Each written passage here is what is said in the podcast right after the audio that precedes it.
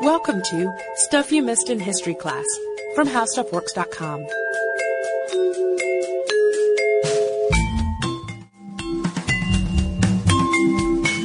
Hello and welcome to the podcast. I'm Sarah Dowdy, and today I am joined by a very special guest, Jonathan Strickland. Hey there. So you guys probably remember Jonathan Strickland. He joined um, he joined both of us a few months ago as the admiral for our Renaissance Festival episode. But this time he is here in his real life version. Yes. presenting on uh, technology, which is your your specialty. My forte, as they say. Yeah, there, there will be no huzzas in this particular episode. Maybe we could squeeze one in at the end Maybe, or something. maybe. But Jonathan is the co-host of Tech Stuff, as probably a lot of y'all know, and he also is a staff writer who specializes in technology articles. And Deblina and I often talk about how we would like somebody like Jonathan or Chris to join us for technology related episodes sometimes when we really want something better explained than we're able to do. And we've actually covered a lot of the same topics as you and Chris too. Yes, that's true. We've we've covered several things, including Ada Lovelace, who uh, I think got an enormous amount of praise on both of our The podcasts. Enchantress of Numbers. She was phenomenal. was Absolutely cool. phenomenal. To be able to reach a point where not only was she able to write programs for a machine that did not yet exist, but recognize that numbers can substitute in for things and actually represent other forms of media like music or pictures at a time where there was no device to do that on is beyond my imagination. and so to do all that while being the daughter of Lord Byron, of course. Well, you know, I would say that helps. You know, Probably had a little dose of the crazy in there too, but no, absolutely phenomenal. And other topics as well. But yes, I, and this is one that that I know that stuff you missed in history classes touched on uh, related topics, and we at Tech Stuff have talked about some related topics, but we wanted to sort of look at the overall picture of what cryptography was like during World War II.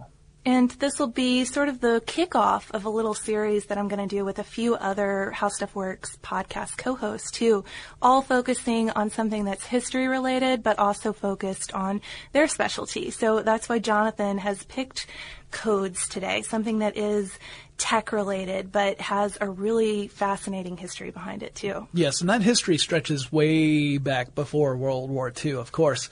Uh, and I, I even had a little crash course in cryptography I wrote up so that we could kind of have a, a common language to work from. And it does come from a pair of Greek words that essentially means uh, hidden writing, is what cryptography really boils down to.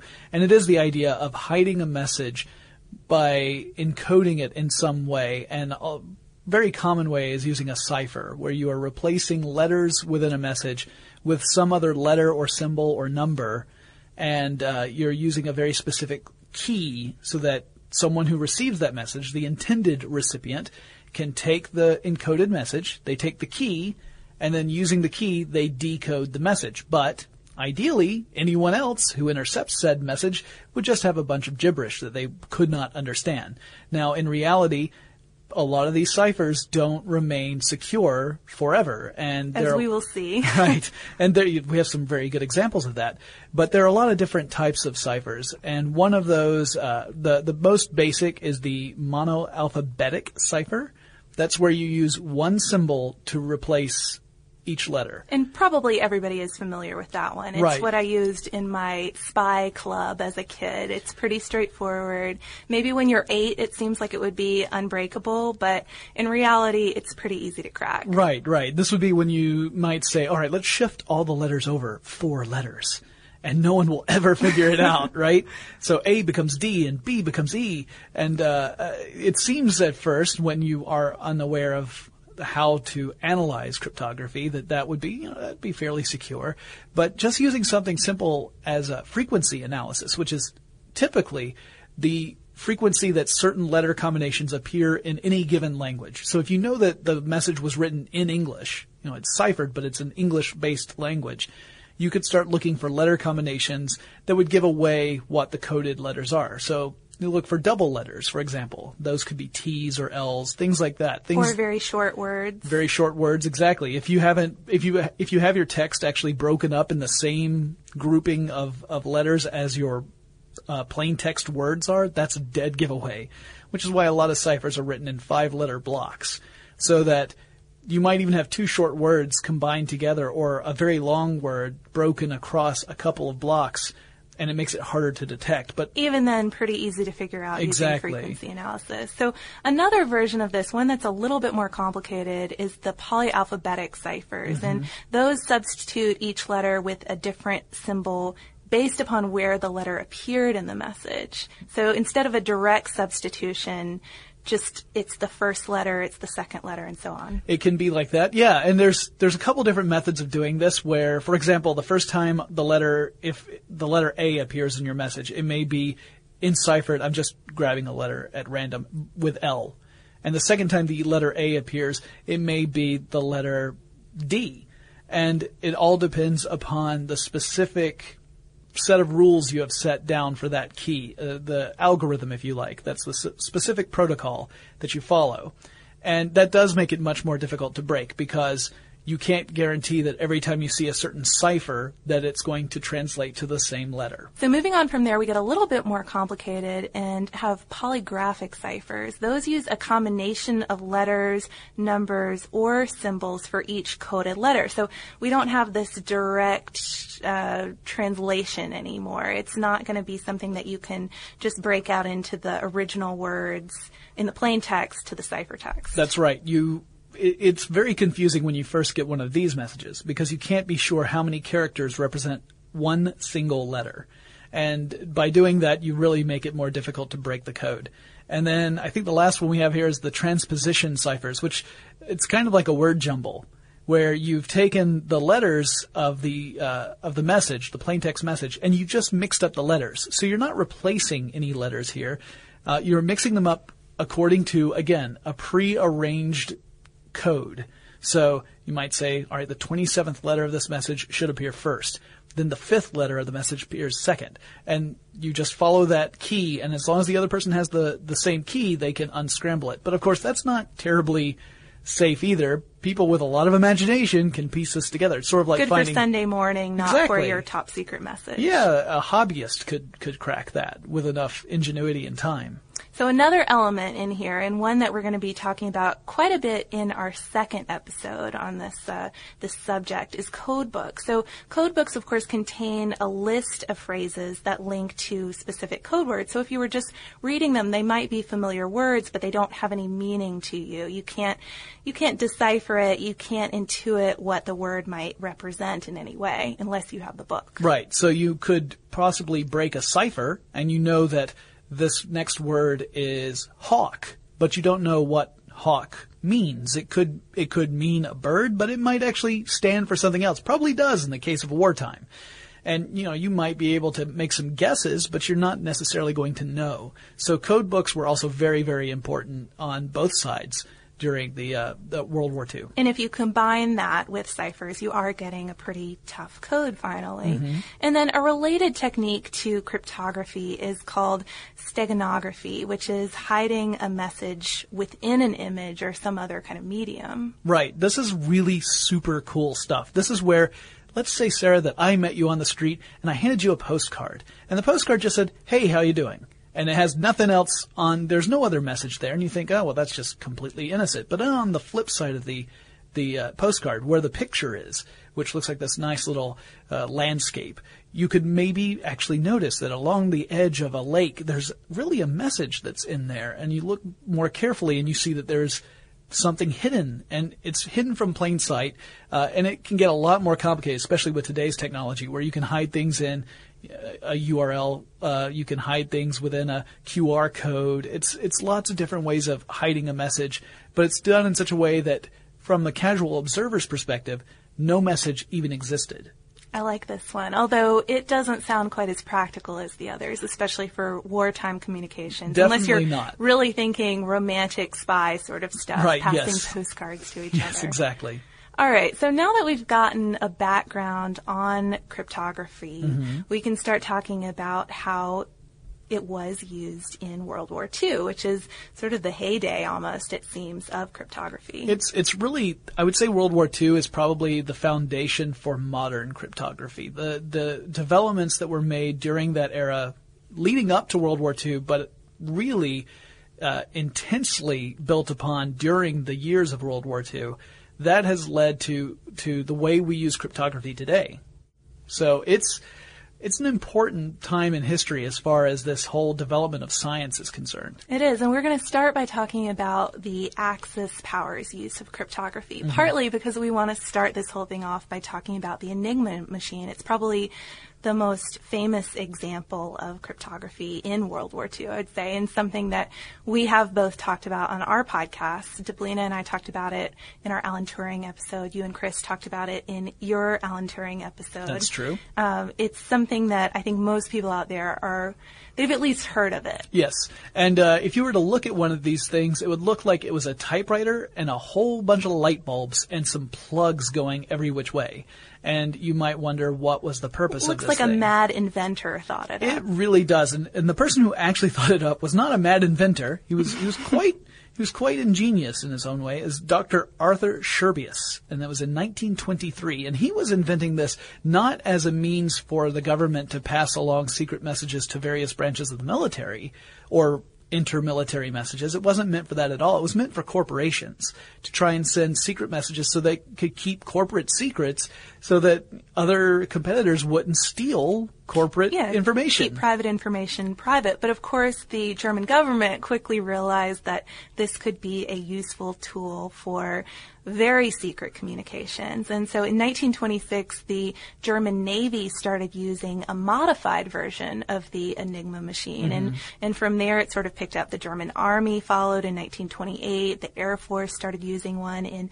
1933. We should say, though, they were all modified. They were all a complicated version of this commercial machine. Right. And they even evolved during the course of World War II somewhat. Now, if you want to know what the basic machine is, you have to imagine uh, imagine a disc, a round wheel, all right, and it's thick. It's about maybe half an inch thick, and on either side of the wheel are contacts, electrical contacts that an electrical uh, uh, current can pass through.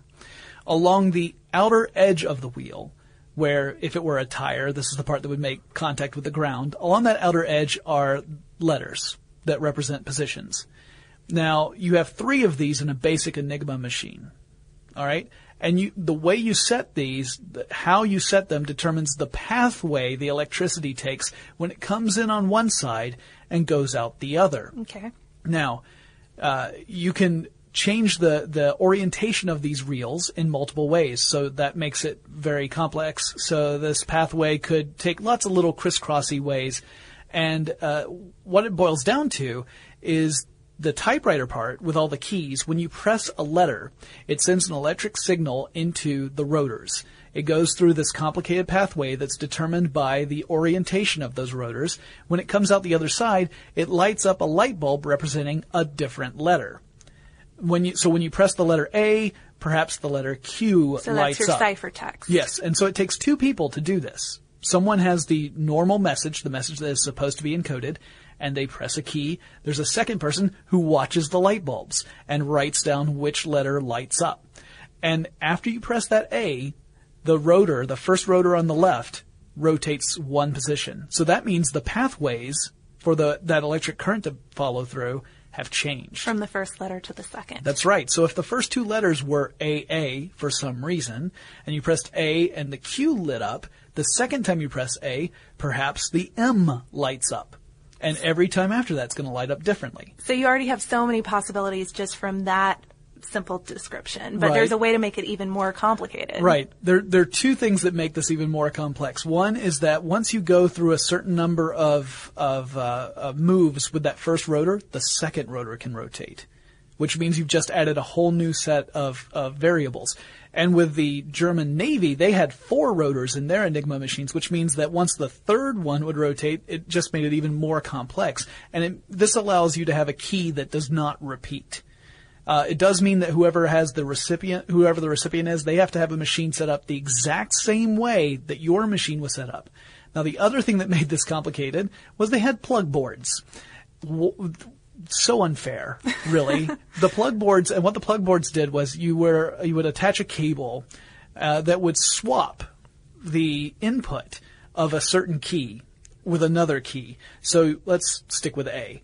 let's say that you have a plug in the A and a plug in the H, which means every time you press A, it's as if you had pressed H on an unaltered machine. Ah, okay. So that makes it even more complex. And the plug boards were added a little later. That was an evolution of the Enigma machine. And the Germans were so confident that this machine was uncrackable that they never ever worried about anyone intercepting their messages because those ciphered messages would be impossible to decipher. They were a little too confident though, because there were a few problems with the whole thing. Yes. One being that the machine couldn't encode a letter as itself. So you've been using the example A. A could never be A, no matter what combination of rotors you were using, no matter how many cables were involved. A just couldn't be A. That's a pretty big clue. I mean, it doesn't sound like it reduces your your options that much, but it really does if you're thinking about it in terms of probability. Right. Yes, that's that was one of the things Turing jumped on right away. Was he said, well, if this machine cannot encode a letter as itself, that removes one option out, and by removing one option, you have given us a foothold. That was definitely a weakness. Another was that in order to make this work, again, you had to have two machines and you had to have them both set up the same way which meant if someone were able to get hold of a machine and a code book so they could see which which setup was needed for any particular day. You know, everyone had to know how to set their machine up once they received the message. Then they could in, intercept a message and then interpret how to decipher it. Um, you just had to know the day the message had been sent. You had to know the day the message was sent, so and you had to have a corresponding code book that would tell you the right setting for that day. But even without that, once they started learning how the actual machine worked, they were able to start thinking, how can we simulate this by building something of our own that can take this information and perhaps decipher it. So if we intercept a message, we can if, if even if we don't know what the original settings were, perhaps we'll be able to create something that can run enough simulations through where we can crack the code. And Polish mathematicians got a, a toehold in this by intercepting an Enigma machine, so they could see a little bit what what they were dealing with and what kind of machine would need to be created to possibly break this code. Yes, and they ended up sharing that information with Bletchley Park, which famous, famous institution there during World War II. That was that was Codebreaker Central for uh, the British. A manor house, and I should take this opportunity too. I think one time we said it was in London.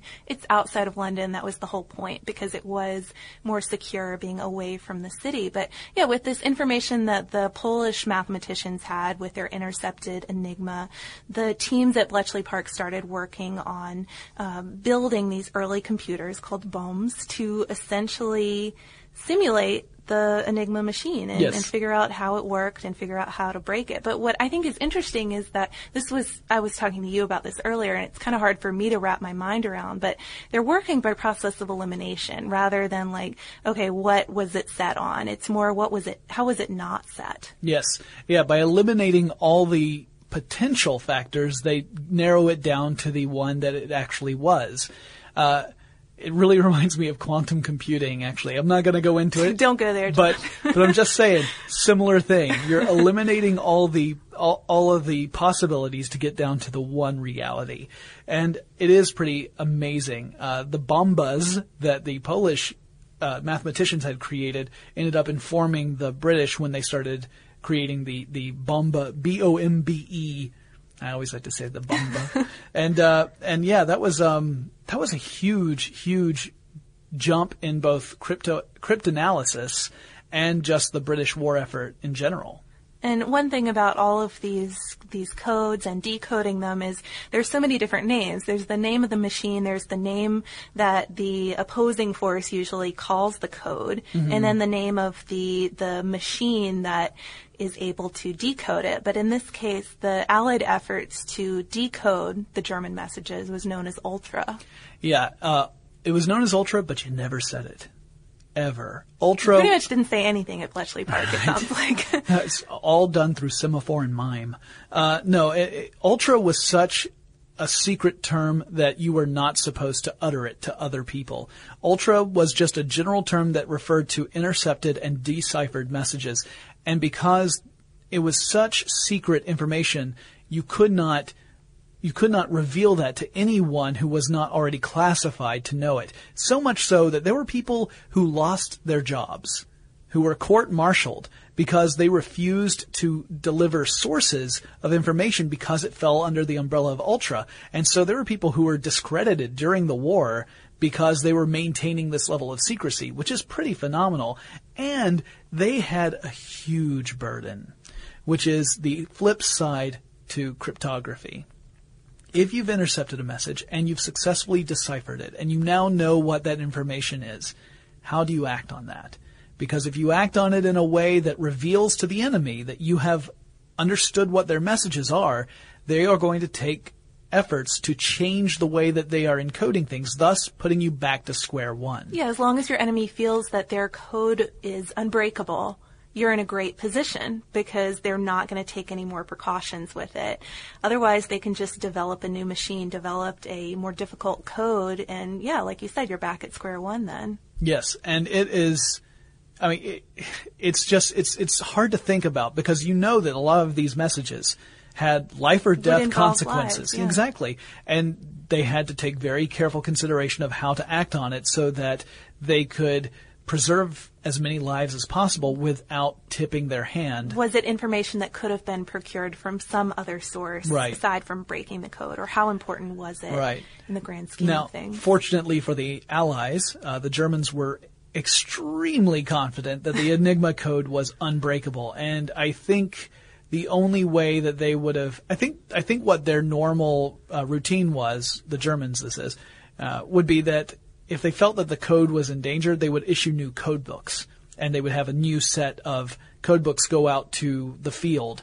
Uh, rather than scrap the system and start with something new. So they'd stick with the system. They would just say, "Oh, well, what's what is uh, at risk here are the physical code books that tell people what settings they need to have the Enigma machine on." And I didn't really talk about it, but the recipient of the message to to decipher a, a message from the the uh, coded one, you would give the the, the ciphered message to a typist who would have their own Enigma machine set up just like the first one. They'd press the first letter. So if that A was a Q, they would press Q, and then the A light Board bulb would light lights up. up. Yep. And so then you would have a second person taking down the Just plain the text message. process. Exactly.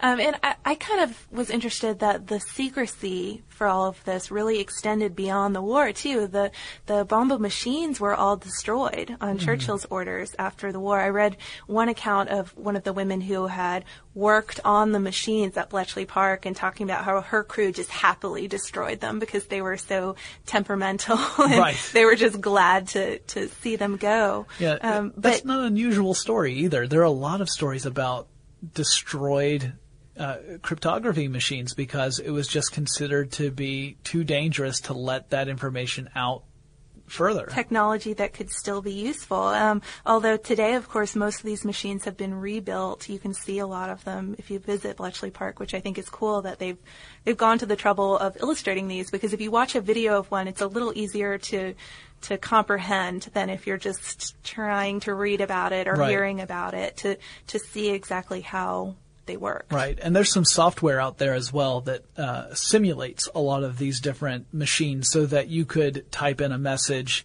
and it would come out as a ciphered message. And again, you have a friend who has that same software running, and you tell them, "All right, set your software to this setting and run this message through, and see what you get." And it might say, you know, "You are a poopy head." That's that's all the messages I get from Chris all the time. It's really worth worth coding. Yeah, he takes a lot of effort to get that across. Uh, another thing, though, is Enigma kind of gets all the glory. I'd say, you know, it's the only with. If we were saying earlier that it's probably one most people are familiar with, but Mm-hmm. it might also be the only German code that people are familiar with. Sure, and it's not the only German code by a long shot. Uh, you wa- wanted to speak s- specifically to the Lorenz machines. I did. Which it, the Lorenz machine was interesting. It was a steam powered machine, so a little bit different, and Kinda old also school. kind of old school, little steampunky, little steampunky. Uh, it actually would send a message over a telephone wire or over a telegraph wire, um, and you would have two machines set up where you would type in a message onto one machine. It encodes it using a uh, an XOR algorithm, and I to, to explain that would probably take an entire podcast on its own. But just, just to say that each letter is a symbol, uh, assigned a certain binary, uh, value. And then there's a key that also has a binary value. You add those two values together, it creates a third value. That becomes the ciphered text. So as long as the other machine, again, has the right key, uh, then you can decipher it. And again, the Germans were very confident about this. They thought, well, we've got this. The key is is this this roll of tape essentially that both sides, uh, both the sender and the recipient, they have a, identical strips of tape that have these values in it. The uh, the coded message gets sent across the wire. They run the tape through the receiving machine, and then they get the plain text information.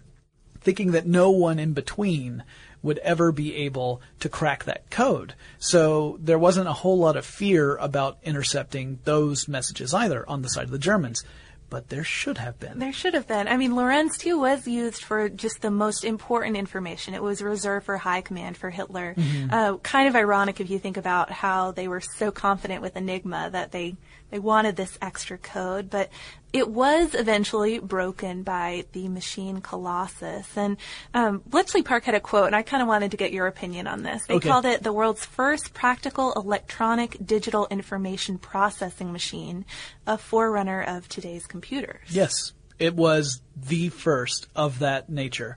Uh, you can look at ENIAC, which was not yet built. It was not finished until 1946.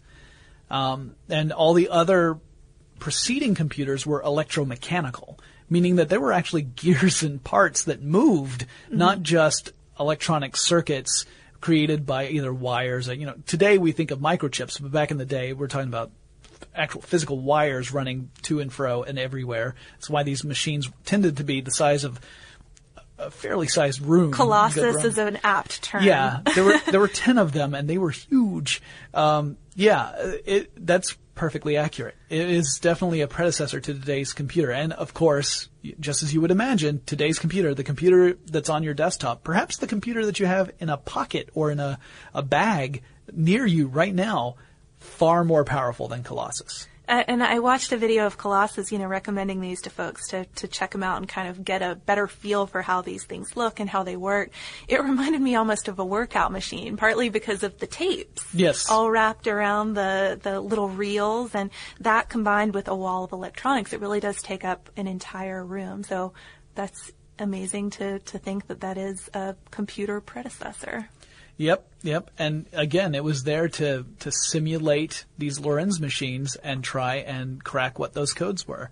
And it, it was a phenomenal uh, achievement as far as technology is concerned. Okay, so we've probably discussed Germany pretty thoroughly by now. I would say so.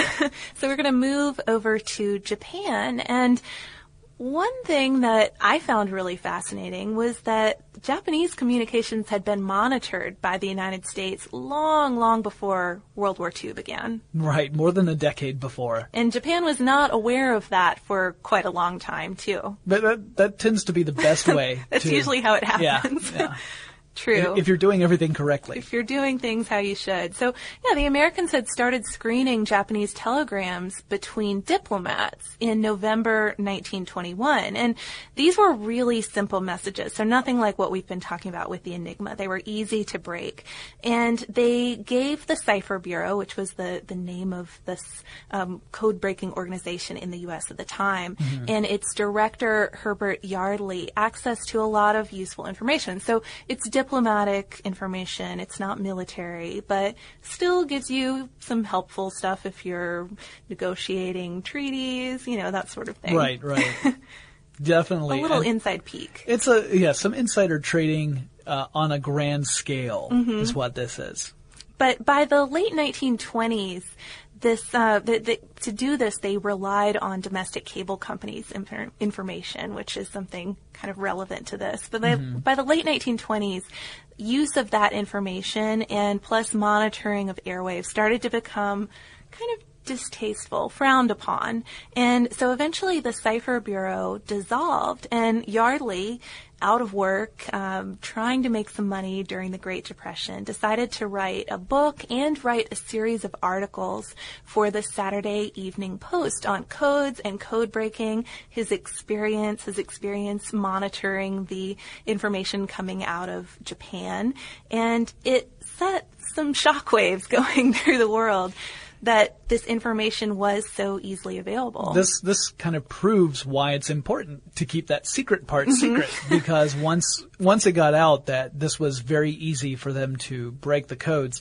the message that sends is we need to look at how we are ciphering our messages, how we're encoding things, and try to introduce as much randomness as possible. And randomness is what makes codes so difficult to break. You know, once you start being able to detect patterns, it's game over because it's just a matter of time before you can start before you have to before that code gets cracked. So you want to avoid patterns as much as possible and have as much randomness in there as possible. But here's a trick. Random is hard.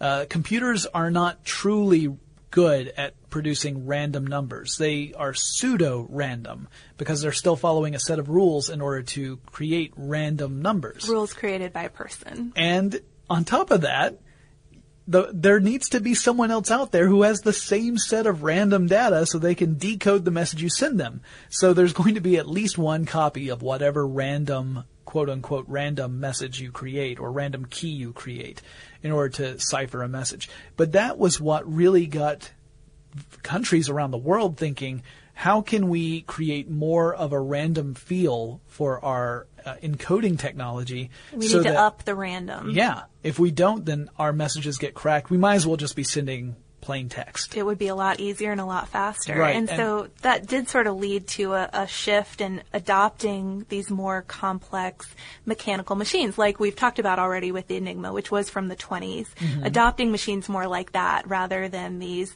uh, old style codes. Right, right. And the Japanese chose a slightly different approach. Their machines did not look like the Enigma and did not while they were able to generate randomness in a very similar way that the Enigma machine did, so the outcome was very similar, the actual mechanics were different. That's, were- that's what you're going to have to explain. Oh, you want to know how? okay, so it's an electromagnetic device. And it's called a, it's a step switching device as opposed to rotors. But very similar in that if you encode a character, there is a step switch that moves the encoder one step further so that the next key you press gets coded to a different one than it would be if it had been the first key. That sounds really complicated, but does. really, again, we'll, we'll stick with the A's and the A's, right? That, that you're coding two A's in a row. Obviously, this would not be the case with a Japanese typewriter, but uh, if you press the letter A, then the first step would be to encode that to whatever the, the setting has it. So we'll go with H. Okay. And then the second, it, that, that would then step up the code a, a, a step. You press A again, it would then code to a different letter. So Z. And very much the same way as the Enigma machine, but the actual parts didn't move the same way. Whereas the Enigma had these rotors, the uh, the Japanese typewriters used this this uh, electromagnetic step system, and um, and they had interesting code names. They did. So the first of these electromagnetic code machines created by the Japanese was called the Cipher Machine Type A. It was known as RED to the U.S., or the code it produced was known as RED. Um, that code was fully broken, though, in 1937 with a clue from one word. The Japanese word for "and" essentially was enough of a enough of a hint for them to break code red. Yeah, again, it's one of those things where they're looking for repetition and patterns, and if it's a word that's used a lot, and if you're if you don't have enough steps there, if your key repeats fairly frequently, then you run the danger of someone using frequency analysis on your message and figuring out what it means. Mm-hmm. That was one of the things that the Enigma was so good about was that because there were so many possible combinations that unless your message was incredibly long, and I'm talking novel length, then you're not going to have to worry about the pattern forming because you are not going to run out of those variations. Well, and another problem too is that the Japanese were sending several standard messages Yes. with their messages. So, well, we should go back to. So they did decipher the code sent out by red. And by that point though, by 1938, messages through red announced that there was another machine. That's probably a mistake too, to announce your new Yeah. machine through your old one that Not a- not a great has choice. been compromised. And that new announcement was for the alphabetical typewriter 97, which was codenamed Purple. That's probably the more famous of the two. Yes, purple is definitely more famous. I, and I read, although from a source that I consider questionable, so this could be apocryphal. Okay. I, I, I want to precede my, my message with that. That the reason why it was called purple is because that was in fact the color of the binders that the United States used to hold all the intercepted and deciphered messages. Sounds So- like a good story. Yeah, I mean, seems legit, as they say on the interwebs. I, I do have to say, while researching this, though, Code Red, Code Purple, I just kept on getting a lot of information on air quality. yeah, yeah. But also very fitting for Atlanta. it is. Yeah. Uh, and uh, they, the, the, the United States was able to crack these codes too. Um, the, the purple codes were not as sophisticated as the Enigma machines were. Uh, and the United States cracked them. And again, these are mostly diplomatic me- messages. They're not military messages. But the United States is keeping tabs on what's going on in the in the Pacific. And they called their interception and deciphered messages uh, magic. Because that's what it seems like when you're able to decode something, I guess. It's very Tinker Tailor Soldier Spy. Yes, it is. Yes. Gary Oldman would have had a lot of work during this time. And it took him a while to decode it, though. We shouldn't make it sound like it was just a an easy task. No, it, it took quite some time. It took more than a year, a year and a half of hard work to crack the code, but they were able to figure that out. Um, and uh, it's interesting. The person who discovered the correlation uh, was someone that you might not consider at first, considering the time period, right? So we're in the middle of. Uh, it was September 1940, so World War II is, is going on. The Americans are not really, they're just really monitoring at the moment. The person who, uh, who discovered the correlation in a, me- in a couple of messages, which was enough to allow us to break the code, was Genevieve Grotjan. Uh, so a, a, a woman was the one who, who discovered the correlation. And again, it's one of those things where we often overlook the people who first make these these uh, uh, discoveries because you know the big story about breaking the code is interesting, but sometimes we lose sight of the people. And I thought, well, that's someone that we should know about clearly because this is someone who was able to find the first stepping stone that allowed us to crack the code. Alan Turing's getting his moment, so Yes. there's there's plenty to go around. Um, so you know the timeline by this point, you're probably thinking, well, if purple was cracked in 1940, um, what about Pearl Harbor? How much was known? It, they were diplomatic messages, so there's no evidence that they were receiving information about Pearl Harbor. That doesn't mean, though, there wasn't some pretty important information that was gained from understanding purple. Yeah, there was, there's still some confusion and there are plenty of conspiracy theories about how much information was gleaned from Purple that could have prevented, right, could have at least prevented or at least prepared everyone in Hawaii for this attack. And, uh, there was no specific message ever intercepted and deciphered that had anything to do with a specific attack on Pearl Harbor according to all official records. And again, conspiracy theorists might disagree with that, Get but Ben in here, maybe. yeah, we have to go with what history gives us, right? Yeah. And what history says is that there was no way of knowing directly through the intercepted messages about the attack on Pearl Harbor. Uh, history would have unfolded a very different way, I'm sure, had there been. What's ironic is that some of the most important information that was gleaned from these messages was about Germany rather than Japan. Mm-hmm. Ironic because of how how proud they were of the Enigma. If all this information was really getting out through Purple anyway, Right. Um, that, that probably would have made the Germans a little kind of cross. upset. Yeah. The Japanese ambassador to Berlin, a man named Hiroshi Oshima, he uh, was pretty descriptive while talking about what was going on in Germany and what the Nazi defenses were like, and all that information was being picked up through through magic. Um, so a lot of information that ultimately helped prepare for the D-Day invasion. So Pearl Harbor is off the table, possibly, unless Mm-hmm. we're going to go conspiracy theory on it. But D-Day, so Yeah. still an important code to have broken. Yeah, it's uh, it's amazing to me when you look at some of the mistakes that were made. Uh, because often mistakes are the only reason why certain codes were ever broken in the first place. Either they were mistakes in procedure, where someone has set up a really secure system, but the people part of the system isn't so secure. My favorite example of that is somebody making a mistake in the typing of the message. Mm-hmm. And instead of resetting everything so that the code is secure again, just typing out a corrected message on the same settings. Right, right. Which So- makes for just very slight differences between the two messages. Right, and that that was huge. That was an enormous help. I mean, it, the the protocol for that was if you were to send a message and you made a mistake while enciphering it, that you were supposed to set it to a new whatever machine was involved. You were supposed to set it to the next Start setting. over, start from scratch. Start from scratch with a new setting so that all the message is going to be completely different. Because that way, the allies don't know that it's the same message.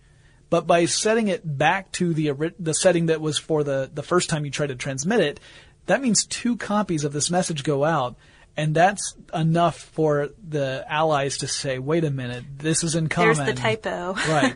We can figure this out and we can start working on what has gone wrong for them and right for us. So human error is a is a big part of these codes ultimately being cracked. It seems. Ultimately, yes. I would say that things, everything from using common salutations uh, or a common prefix to whatever the message is, that would often give uh, the the the analysts enough information to work on to start cracking a code. Even a weather report, the standards between a weather report, the numbers or directions of wind might be different, but it's going to have a lot of the same vocabulary. And that weather report information, that's also a good point because one thing that the British thought of while they were trying to capture Enigma machines so they could get Enigma machines in code books, uh, so that they, be, you know, the Enigma machine was, was fairly portable.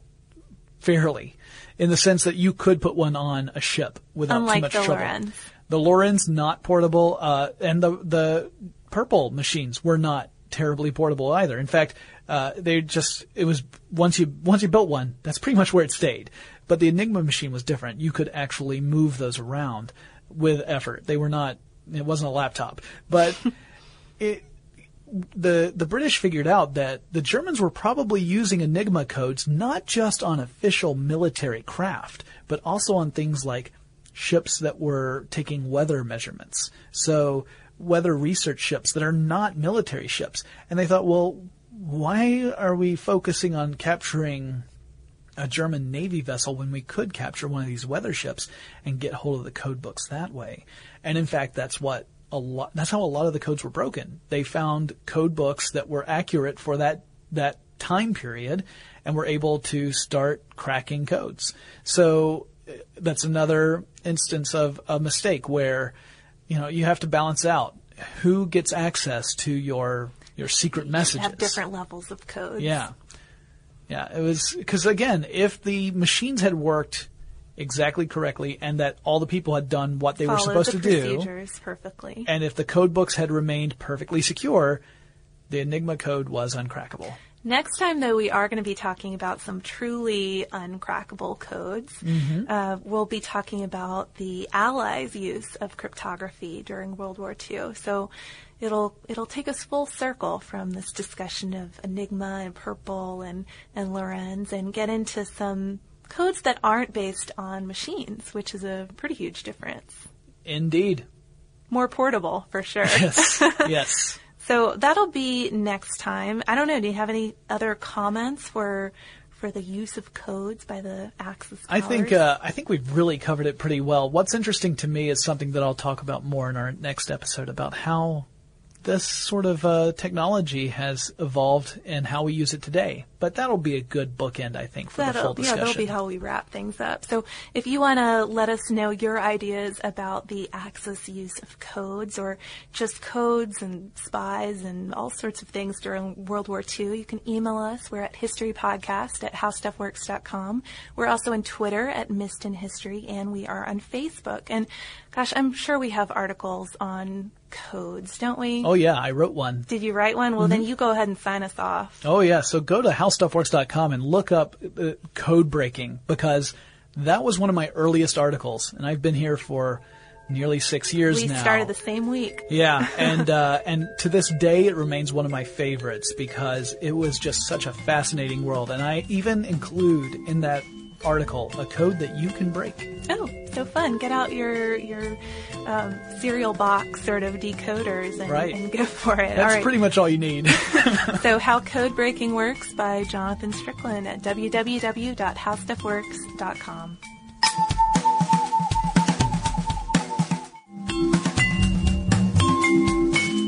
For more on this and thousands of other topics, visit howstuffworks.com.